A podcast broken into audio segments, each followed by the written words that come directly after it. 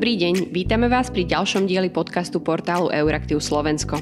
Moje meno je Lucia Jar a dnes sa budem zhovárať so svojím kolegom, editorom portálu Euraktiv, Michalom Hudecom. A to na tému slovenského prechodu na obehové hospodárstvo. Vítaj Michal. Ahoj Lucia, pozdravujem poslucháčov. Európska komisia začiatkom septembra vydala hodnotiacu správu k implementácii európskych environmentálnych opatrení. Čo teda Európska komisia na tomto skúmala? Skúmali sa štyri také veľké oblasti ochrany životného prostredia, konkrétne odpadové hospodárstvo, biodiverzita, znečistenie vzduchu a vody a klíma. No a plus potom komisia hodnotila aj efektívnosť financovania environmentálnych opatrení a niečo, čo sa v angličtine povie environmental governance, to je akési riadenie celej tej environmentálnej oblasti a ochrany životného prostredia. Asi si to rozoberieme na drobné, ale posrieme sa možno najskôr skôr na to, ako je na tom Slovensko podľa tejto správy. No Slovensko z tohto hodnotenia nevyšlo veľmi dobre. Komisia nám v princípe hovorí, že máme vážne nedostatky vo vykonávaní európskej legislatívy a to takmer vo všetkých odvetviach ochrany životného prostredia. No a zaostávame aj v prechode na obehové hospodárstvo. Tak opäť drobnejšie. Vieš približiť, čo znamená tá formulácia vážne nedostatky vo vykonávaní európskej legislatívy? Áno, no v praxi to znamená, že my ako Slovensko máme nastavené európske ciele a záväzky, ale nie len ako Slovensko, všetky členské krajiny majú nastavené európske ciele a záväzky, ktoré vyplývajú z európskej legislatívy. No a nám ako Slovensku sa nám ich nedarí plniť. Aby som to konkretizoval napríklad na príklade odpadového hospodárstva, tak komisia nám tu vyčíta veľmi slabú výkonnosť eh, s nízkou mierou recyklácie a vysokou mierou skladkovania v tomto sektore sme napríklad viazaní niekoľkými cieľmi.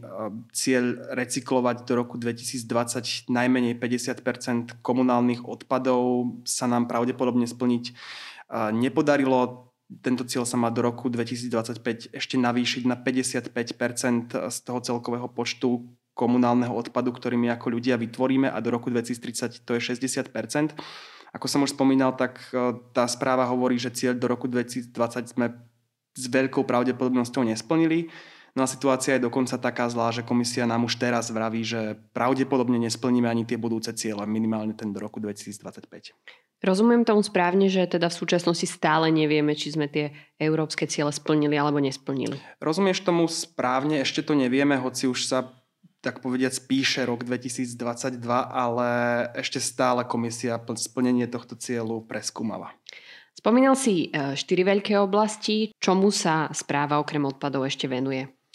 Okrem odpadov komisia ešte poukázala aj na nedostatočnú ochranu chránených území a s tým spojenú stratu biodiverzity v tejto oblasti tá správa Slovensku, Slovensko tak trochu aj chváli, že sa nám podarilo presadiť niektoré dôležité reformy, napríklad všetci si pamätáme reformu národných parkov, ktorú sa skoro náhodou podarilo, až náhodou podarilo presadiť, myslím, že minulý rok na jeseň.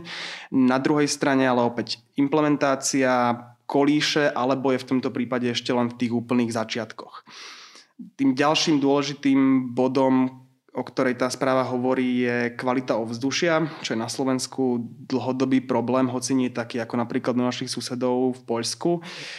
Ale aj Slovenská komisia minulý rok, myslím, že to bolo začiatkom roku 2021, zažalovala na súdnom dvore Európskej únie za porušovanie limitov jemných častí. No a toto nám opäť hovorí aj táto správa, že tu máme problém a potrebujeme tie limity začať dodržiavať alebo tie emisie znížiť.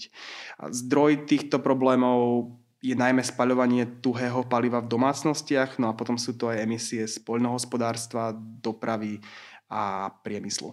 No a napokon tá správa z týchto oblastí, ktoré som spomínal na začiatku, hovorí aj o vode, a tu, sa nám, tu máme dôležitý mílnik do roku 2027, dokedy máme dosiahnuť dobrú, tak sa to v tej smernici o vode píše, dobrú kvalitu podzemných aj povrchových vôd.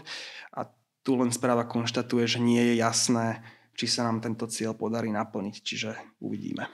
V úvode si tiež hovoril, že komisia skúmala aj financovanie, tak ide do slovenských environmentálnych opatrení dosť peňazí?